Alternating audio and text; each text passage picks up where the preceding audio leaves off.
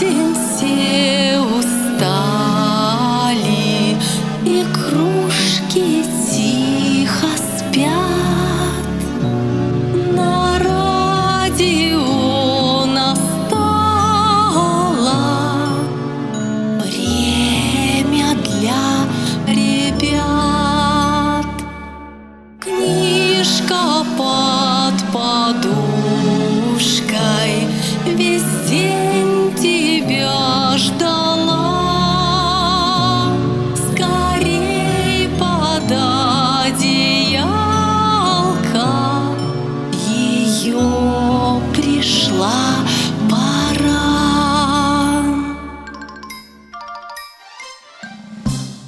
Добрый вечер, мальчики и девочки. Меня зовут Ольга Радченко. У вас в гостях снова книжка под подушкой. Сегодня у меня совершенно фантастическая история, которую написал Эдуард Успенский. А называется она «Про Сидорова Вову». Вышло так, что мальчик Вова был ужасно избалован. Чистенький и свеженький был он жутким неженкой. Дайте то, подайте это, и ботинки, и пальто. Бабушка с помощью мамы разучивает с ним гаммы. Мама с помощью бабушки жарит ему оладушки, а его любимый дед шубу теплую одет, час, а то и все четыре. Ходит, бродит в детском мире, потому что есть шансы купить для мальчика джинсы. Принесите, купите, подайте, покажите и покатайте. Год прошел, другой проходит. Вот уже пора приходит с дисциплиною дружить, Красной армии служить. Вова в армию идет и родню с собой ведет. Расположение части пришел и сказал он «Здрасте, это вот сам я, а это мама моя, мы будем служить вместе с нею. Я один ничего не умею». Дали маршалу телеграмму.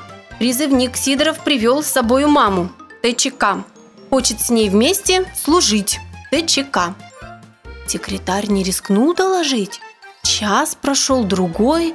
Увы, нет ответа из Москвы. «Ладно», — сказал командир полка, — «так уж и быть. Служите пока».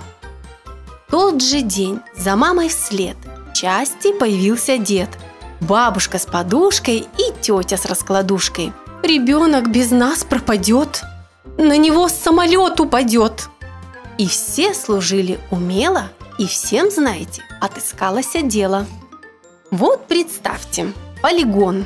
Полигон, ребята, это такое место, где испытывают оружие.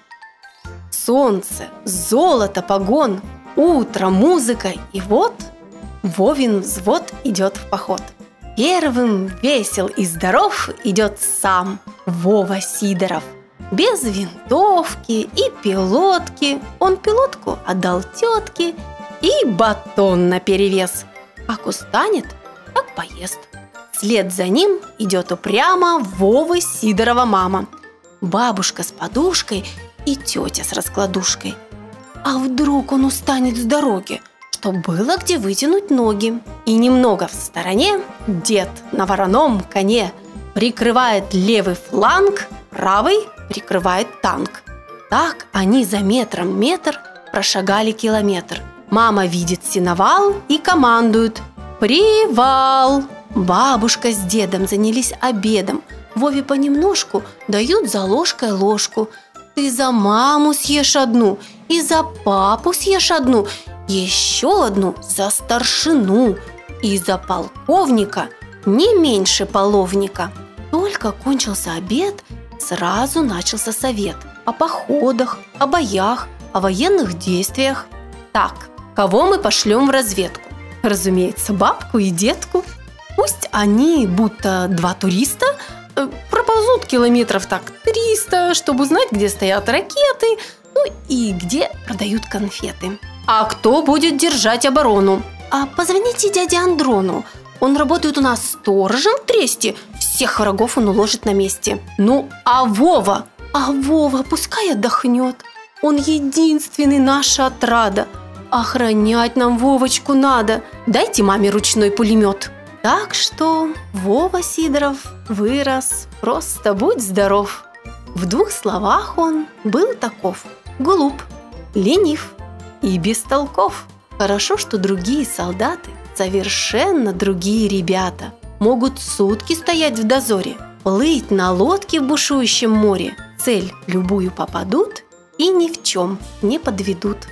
Если были б все как он, избалованными, быть бы нам уж давно завоеванными. Ну что, ребята, я думаю, что никто из вас не похож на Вову Сидорова. Все вы смелые и сильные. Ну а теперь быстро в кровать и самых храбрых вам снов.